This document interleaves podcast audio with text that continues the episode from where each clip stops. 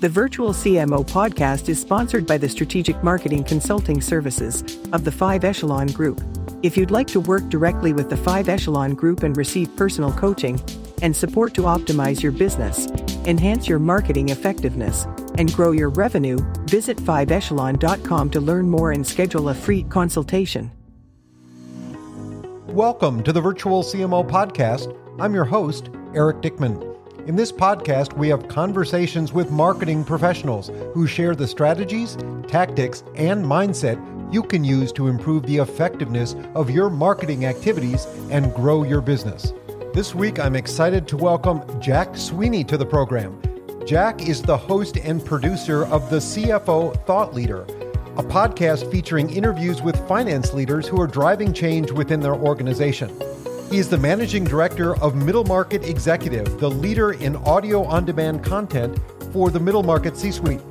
With a background of more than 20 years in print and online journalism, Jack has written extensively about finance, management consulting, information technology, and public policy. He is the former editor in chief of Business Finance Magazine and the founding editor of Consulting Magazine. Today, we're going to have an interesting discussion talking about how the role of the CFO interacts with marketing. Jack, welcome to the Virtual CMO podcast. I'm so glad you could join us today. Eric, thank you for having me. This is a great, great opportunity. Appreciate it. Yeah, this is fun because uh, we're recording this at the end of 2020. What a crazy year it has been. And I think it's interesting because we're going to get a chance to talk about something we don't always get a chance to talk about on this show, which is the relationship between different branches, if you will, of the business. Maybe if we could just start out, share with the audience a little bit of your background. Well, certainly. Well, I entered the professional world as a journalist in the late 1980s, and I was a tech reporter. And back then, there was no internet or uh, no Amazon. So it was about computer dealers on the corner. And uh, I began writing about them. It was fun, it was exciting, even. Uh, and then I went up the food chain and I began writing about uh, systems integrators and large government contractors. And uh, we launched a magazine uh, where I launched a couple of magazines over my career. But the first magazine I launched was with the Washington Post companies. It was known as Integration Management. Just mentioned that. It was for the Washington Post was interested in supplying information products to many of the companies in its backyard. So that okay. was Northern Virginia and the Beltway. And so that magazine was tailored from there for them. And from there, I went and uh, a group of entrepreneurs were starting up a magazine for management consultants. And I got to be editor of a magazine called Consulting. Loved writing about management consulting. Was there for uh, roughly seven years as its editor in chief. And after that, I jumped to Penton Media in New York, where they had just acquired a, a magazine called Business Finance. And we were going to help roll out all sorts of digital offerings for business finance. And I'm kind of smiling because, well, it wasn't uh, a great experience in that fact that print dollars started evaporating so quickly. But it did put me on this path to my current podcast, CFO Thought Leader. And I stayed in the finance realm as I started to think about what type of information product I could serve this same community with. But of course, I had to do that on my own. But anyway, that's how I found you yes. uh, in this podcasting land. Well, and it's great to talk to a fellow podcaster because I think one of the beauties of podcasting is that we all can serve different niche audiences, and there are so many. And by being able to provide content specific for a niche, you can really serve that audience well. And we get today to cross niches, if you will, and talk about the intersection really of two branches of the business, which is really the finance side and the marketing side. Let's just start out with sort of an overview of 2020 and in your conversations with CFOs. What has been some of the feedback? Clearly, business has changed. There have been a lot of concerns, but what kinds of things are you hearing from the CFO's office? One of the dynamics that's been underway in the CFO office for some time is that the role has been broadening. So finance leaders are playing a much larger role than they did, say, 20 years ago. And of course, if you went to any uh, finance conference in the last two decades, you'd likely see uh, a presentation on the changing role of the CFO. What it translates into in the current environment is they're playing a much bigger role with their HR function, with their sales function, and with their marketing function. At no other time, I think COVID has really uh, allowed CFOs to sort of uh, build those relationships and make sure they're being nurtured. And there's a lot of reasons why the finance role has broadened, has and data is a part of it. As we know, uh, marketing data has transformed that function in such a meaningful way. And the same has happened with finance and how it connects with these other functions. And I know that's something we'll we'll be talking about how finance has looked to assist marketing and help marketing understand better how to make better decisions. And again, that's a role finance leaders like to play throughout the organization but particularly with marketing. I love the way that you frame that in that it's not an adversarial role. I think we talk a lot in marketing about being a cost center. We spend money in order to make money, but we're certainly spending the company's money to do that. But that doesn't mean that the relationship between the marketing side of the house and the finance side of the house has to be an adversarial relationship. And it's interesting the way that you phrase that in how a CFO or the head of, of the finance side of the business can really be there to assist marketing in making good financial decisions and how best to spend those dollars. And this can be pretty tricky. I mean, in large organizations, finance has been embedding financial analysts in different functions to assist the general manager and the business leader of that function, that area of the business. Now, in smaller organizations, finance leaders have been able to get greater visibility through so many of the applications and the data that, that's being collected throughout the organization today. They have a better sense of what's happening more than ever, any other time. So, part of what I've been asking finance leaders, uh, part of our regular dialogue, first, I want to understand how they look at the business. So, what are your financial metrics? But then I ask for those what are the non financial metrics that you're paying attention to? And what's interesting is there's sort of this ego, for less of a better word, where they're coming forward and they, ha- they have a new metric that they've discovered. And very often it's related to marketing or sales. And again, fi- finance today, nothing cites a finance leader more than when they can explain to you their sales funnel or what's contributing to helping the sale get through the funnel and the marketing role. Turn back the clock. This was not a dialogue they would have been having 10 years ago, but there are a lot of technology assisting them. And I think at first you talked about the adversarial role. Of course, no one wants finance looking over their shoulder. No one wants finance saying no. You want finance to help make better business decisions. And most finance leaders are right there. They really want to understand why these marketing dollars are being spent and how we can see eh, you know the payoff. Well it's interesting that that you say it that way too because well there are a couple things that you mentioned here. One is is the tools and i think certainly from a marketing perspective we've seen with the advent of you know the marketing automation platforms and the ability to track people throughout that buyer's journey into that sales funnel that you're talking about Good organizations have a much better understanding of how their marketing dollars are working on their behalf.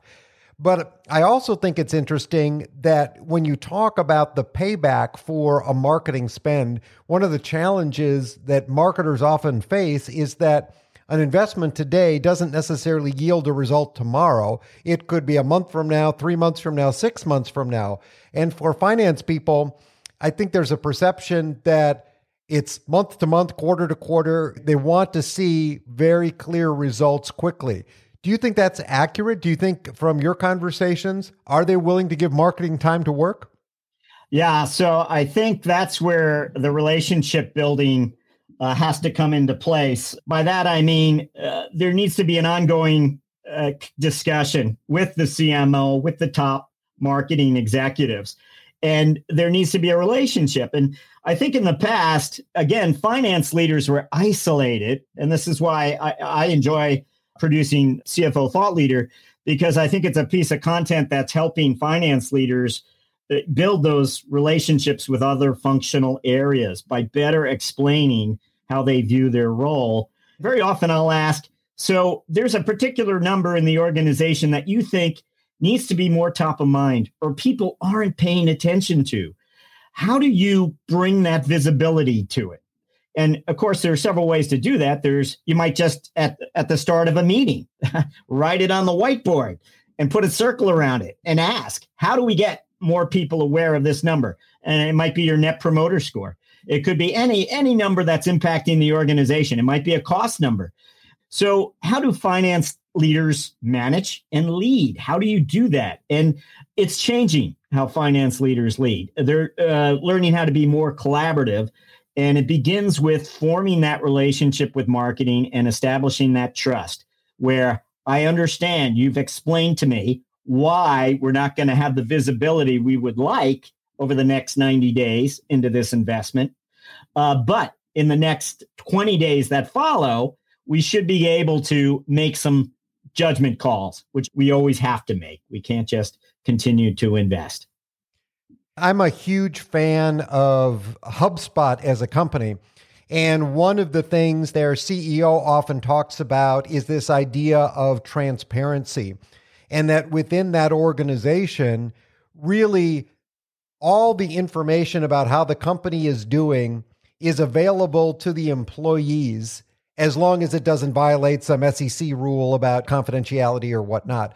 But there's this idea that when people understand how a company is doing, what the metrics are that they're all working towards, what are the numbers that they want to hit, you know, in your example of putting things up on the whiteboard so that people can see what the goals are, to me, that seems like the way companies should be. They should be more transparent about that. But oftentimes, numbers have been held very tight to the vest, if you will. Do you see a change in CFOs wanting to be more transparent within the organization that they find that that's actually more helpful when employees understand the numbers and, and what targets they're actually shooting for? There is an evolution underway in terms of transparency and data and the visibility we're all enjoying in our professional lives today, I think has been growing steadily. Now, certain finance leaders run across the spectrum. There are there's radical transparency, where it's fascinating to see the results and how those organizations are being managed, where employees even get to see salaries and pay levels and what have you. And then there's uh, somewhere else along the spectrum might be a little more conservative in terms of those types of numbers being uh, served up or visible at any given time. But different finance leaders adapt the management the board. There's lots of stakeholders involved in these types of decisions sometimes, but the push towards greater transparency is underway. And organizations, without a doubt, I think by and large, are, are more transparent than they were 10 years ago for sure. I'm sure in your conversations, you talk to a mix of businesses that are both public and privately held. What do you see as obviously there's disclosure requirements and whatnot for public companies, right? But in terms of how companies are managed, do you see private companies willing to take more risks, willing to take more investments than public companies? Or is is that really not a differentiator? I mean, are there any broad statements you can make about conversations of a public company versus private? That's an interesting debate that's been going on for some time now, and there has been something of a a drought in the IPO world until very recently. We've heard quite a bit about IPOs, but very quickly, finance leaders would tell you they enjoy a good deal of strategic bandwidth uh, in a private company today. They are able to uh, take on certain initiatives or spend money in certain ways that perhaps if they were publicly held, it would not uh, be convenient. So I would tell you that meanwhile, if you're going to be moving into the deal making mode, if you, you want to be liquid and you want to grow your company, there are certainly perks to being public still. However, I do ask the question very frequently when a new CFO comes into a, a role. I might ask, would you rather be uh, would you rather be private today? And uh, very often they'll say, "Oh yes, I'd rather be private." So it's not uh, and again that's largely smaller companies i think at times uh, companies may go public too early if there's a mistake it's going public too early. And they didn't understand how restrictive and how it could constrain the company when it most wants to grow and get to the next threshold.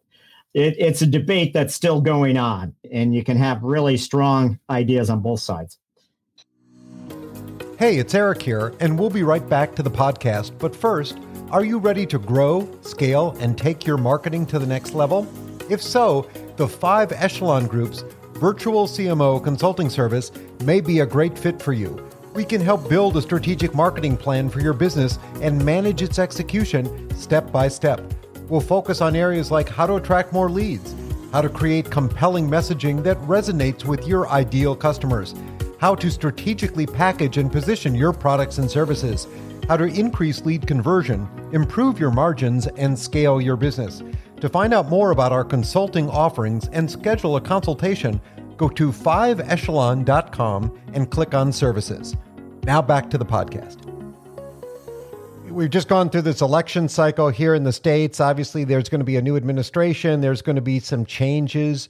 Do you think by and large businesses are excited about what they see coming in the next four years?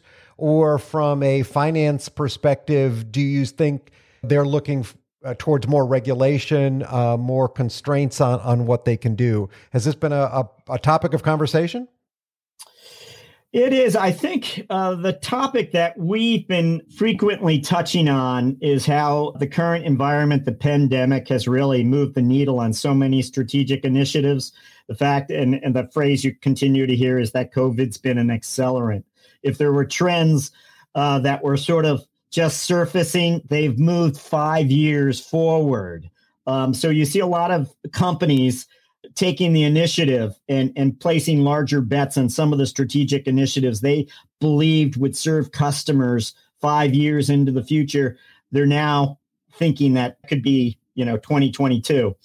So that's the overriding in, in terms of uh, trend. The what's happening in the in big tech with some of the regulatory uh, challenges that it looks like are coming down in the the next uh, 12 months should be interesting. I think right now, most of our finance leader guests are really just observing and, and watching closely. But I think they are agreed that as far as big tech is concerned, there's going to be some greater scrutiny.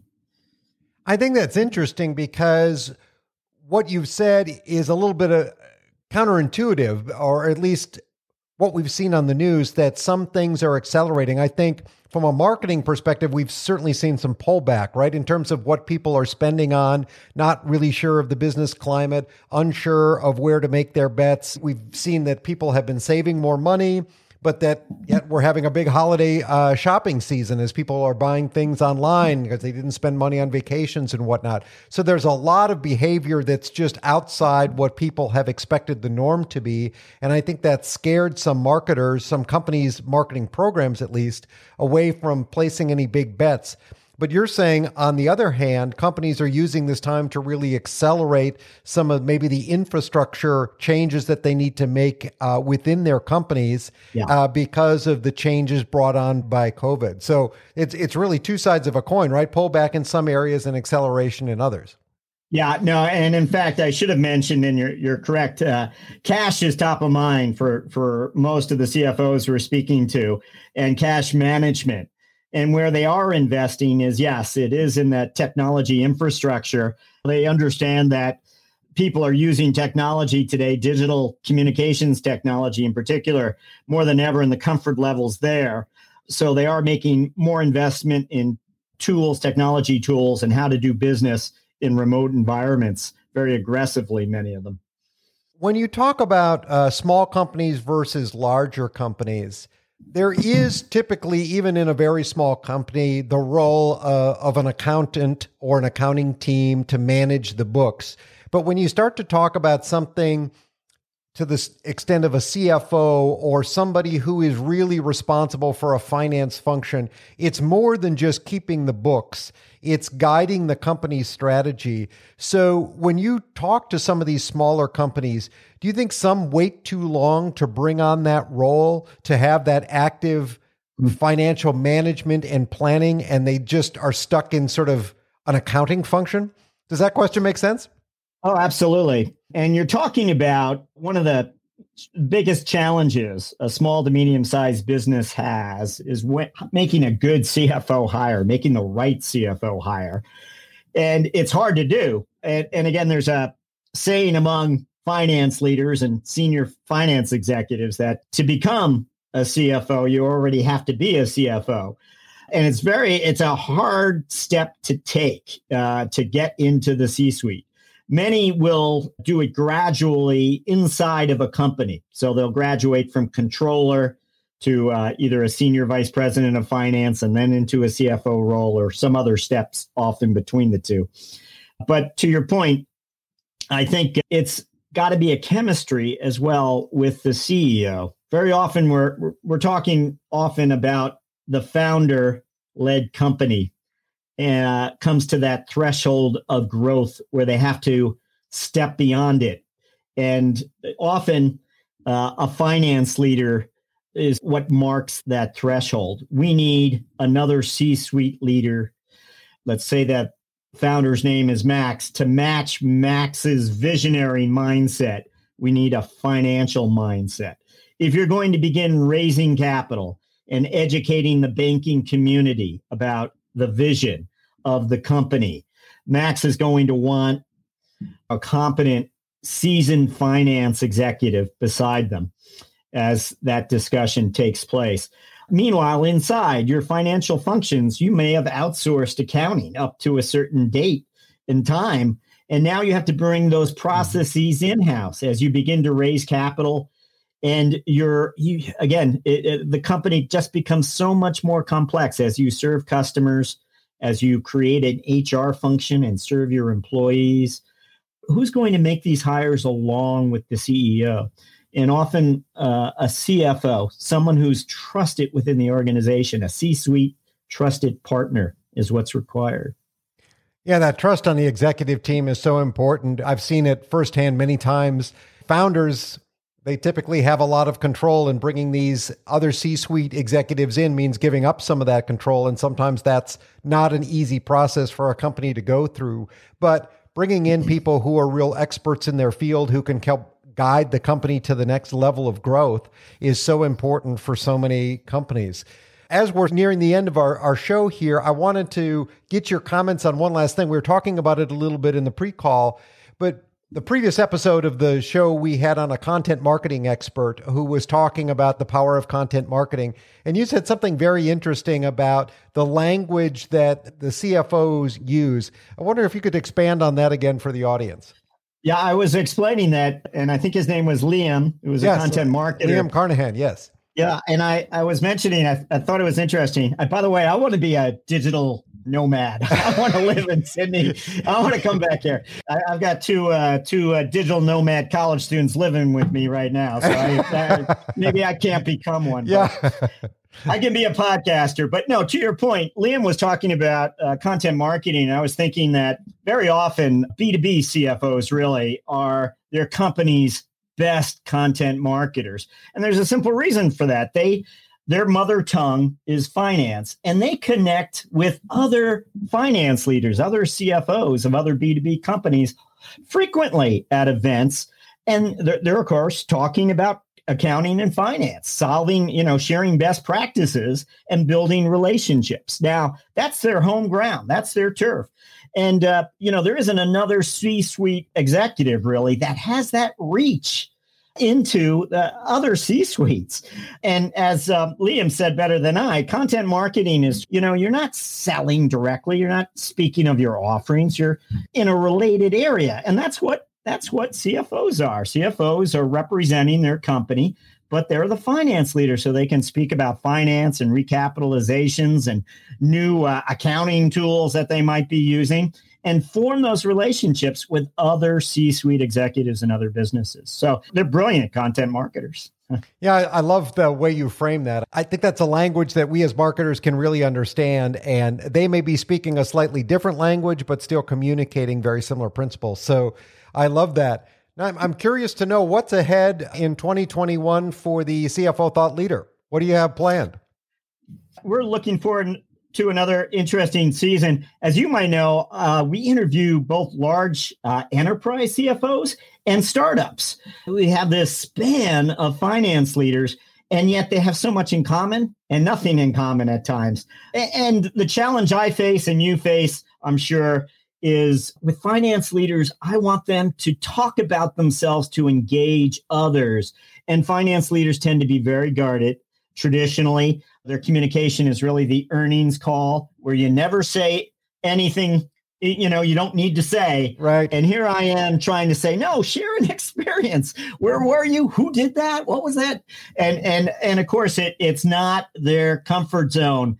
Um, but to build relationships cfos have to move out of their comfort zone and talk to the cmo about things cmos share in common and it might not be accounting or finance so that's what I think moving into next year, I want to do a better job of preparing CFOs to come on the podcast and make them feel comfortable about telling those types of stories. So that's sort of number one on my list. Oh, that's great. I think you've got some interesting episodes in store there as you tried to get this kind of information out of some sometimes reluctant speakers. That'll be good. Jack, this has been really interesting because I think it's, like I said at the beginning, this is a topic that we don't always uh, hit on very hard on the marketing world, but it's so important to have those relationships with the other areas of the business, especially the finance side of the house. Where can people find more about you, the podcast, and your website uh, on the internet? Well, thanks, uh, Eric. Yes, we're at CFOThoughtLeader.com. The podcast is CFO Thought Leader. And we just came out with our CFO Yearbook 2021, which is currently on Amazon, where I profile 100 of the finance leaders we spoke to in the last 12 months. They each get a page, and it's something we do annually now. So I just came out in time of Christmas. So, time for the holidays. Perfect timing then. Well, that's great. I will make sure that we have all of that linked up in the show notes so that people can find uh, not only you but the the podcast and check it out. And exciting things coming in 2021, and I'm sure you've got a great lineup of guests as well. So we'll be sure to check that out. Thanks so much for spending time with us today, Eric. Thank you. I love this. Thank you for having me. Thank you for joining us on this episode of the Virtual CMO Podcast. For more episodes go to 5echelon.com slash podcast to subscribe through your podcast player of choice. And if you'd like to develop consistent lead flow and a highly effective marketing strategy, visit 5echelon.com to learn more about our virtual CMO consulting services.